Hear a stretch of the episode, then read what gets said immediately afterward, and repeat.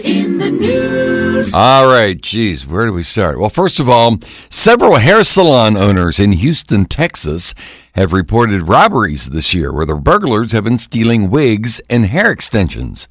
Latoya Kent, the owner of Studio Mink and Lush 12, said her shop has been hit three times in just over a month. Yeah, the salon owners believe the thieves are taking the wigs and other stolen hair to other parts of town and selling them or using social media to sell them. Houston police confirmed that they are investigating the cases, and when they find those thieves, there will be hell to pay. Stolen hair. Oh, boy. The new Barbie movie has inspired a cultural and fashion trend dubbed Barbiecore with an abundance of bright pink products on the market. And if you think Barbie has been done to death, well, you're right. Even funeral homes are now jumping on the trend.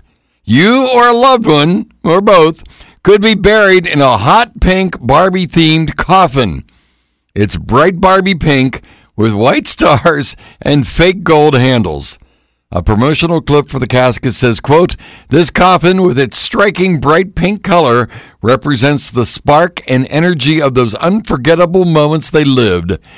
it's a reminder that our stories deserve to be remembered and celebrated with color and, ver- and vibrancy and, well, yeah, probably marketing too.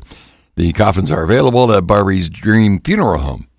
Now, unlike Barbie, just like Barbie's dresses, you'll have a lot of trouble getting the arms in. But that's today's Bonehead of the day.